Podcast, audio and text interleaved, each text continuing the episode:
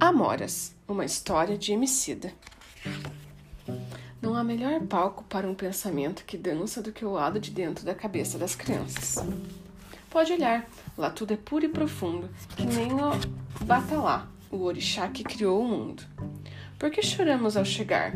Dizem que por nos afastar de Deus, que é o que os muçulmanos chamam de Alá.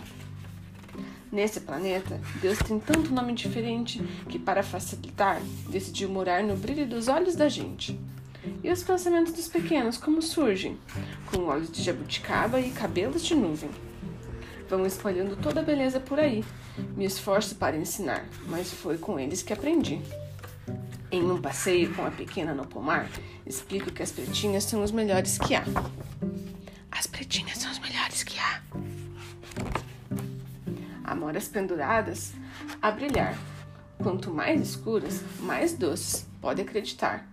Então a alegria acende aos olhos da menina. Que conclusão incrível alcançou a pequenina! Forte como um lutador no ringue e gentil como Martin Luther King. Ela apanha moras dos galhos do chão. Ao vê-la, Zumbi dos Palmares diria: Nada foi em vão. Nada foi em vão fez as palavras soarem como um canto ao brincar com as frutinhas com sabor de acalanto.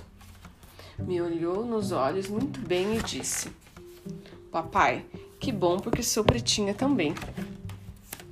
Porque sou pretinha também. Fim.